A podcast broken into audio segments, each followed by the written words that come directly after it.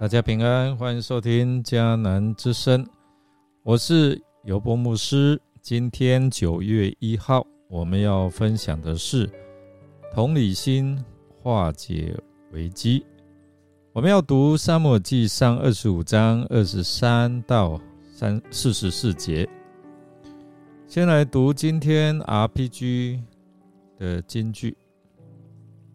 大卫对他说：“赞美上主。”以色列的上帝，他今天差你来见我，我为你的见识和你今天所做的一切感谢上主，因为你使我没有犯杀人和为自己报仇的罪。三摩记上二十五章二三十二到三十三节，有一个农夫。他的狗生了一堆可爱的小狗。有一天，一个小男孩跑来跟农夫说：“我想买你的小狗。”“好啊。”农夫笑着说：“那你有多少钱呢？”小男孩就拿出几个硬币。他说：“这是我存起来的钱，够吗？”农夫点了点头，嗯，没有问题。来看看小狗吧。农夫吹了口哨，一只大狗和四只小狗就奔往他们。小男孩看得很开心，可是过了几秒，他抬起头来，又看到一只小狗慢慢走向他们。这只狗狗的腿。有问题，不能像他的兄弟姐妹一样蹦蹦跳跳的。此时，小男孩他指着那只狗：“我要它。”农夫摇摇头：“那只小狗出生的时候腿就有问题哦，它不能陪你跑步玩耍。”我看你还是选另外一只吧。这时候，小男孩把裤子拉起来，露出一只一只。他说：“我的腿也有问题呀。那只狗狗需要我，因为它需要一个懂它的人。”大卫曾经保护拿巴的仆人和财物，但拿巴竟在他有需要帮助的时候拒绝他，对他非常的不仁慈。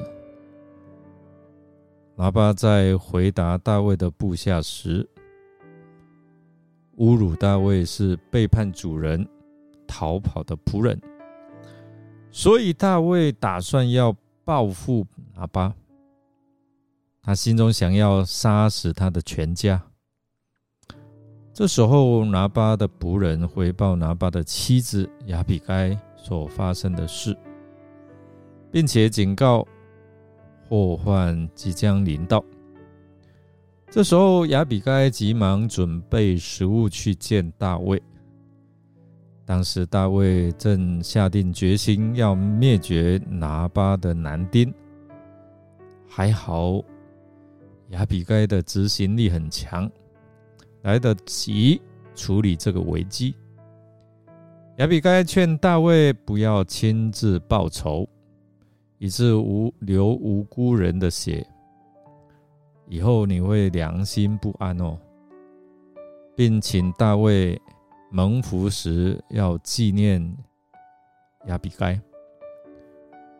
亚比该更直接的说：“如果大卫不做这一些事，以后他做王的时候就更心安理得，毫无遗憾。拿巴的欲望使他丧命，大卫的明智抉择使他不至于滥杀无辜。亚比该的智慧救了全家人的性命，最终也得了。”明君的赏识，得到好的归宿，成为大卫的妻子。亲爱的弟兄姐妹，你是属于哪一种人呢？你有像亚比该的智慧吗？我们来默想，亚比该因着同理大卫的心情，而化解了一场杀戮危机。这对你有什么提醒呢？让我们一起来祷告，亲爱的主耶稣，求你赐给我们智慧，说出智慧言语的恩赐，也是给我们所有的上帝的儿女，都能够有智慧的口舌。好叫我们能够化解世上的暴力之气，并且能够安慰世上伤心的人，在他们落难的时候，我们能够同理到他们内心的安伤痛，来安慰他们内在那些不舒服的情绪。求主来帮助我们。让我们真的知道如何能够同理，如何能够扶持人。我们这样祷告，是奉靠主耶稣基督的圣名求，阿门。感谢您的收听。如果您喜欢我们的节目，欢迎订阅并给我们好评。我是尤博牧师，祝福您一天都充满平安、健康、喜乐。我们下次再见哦。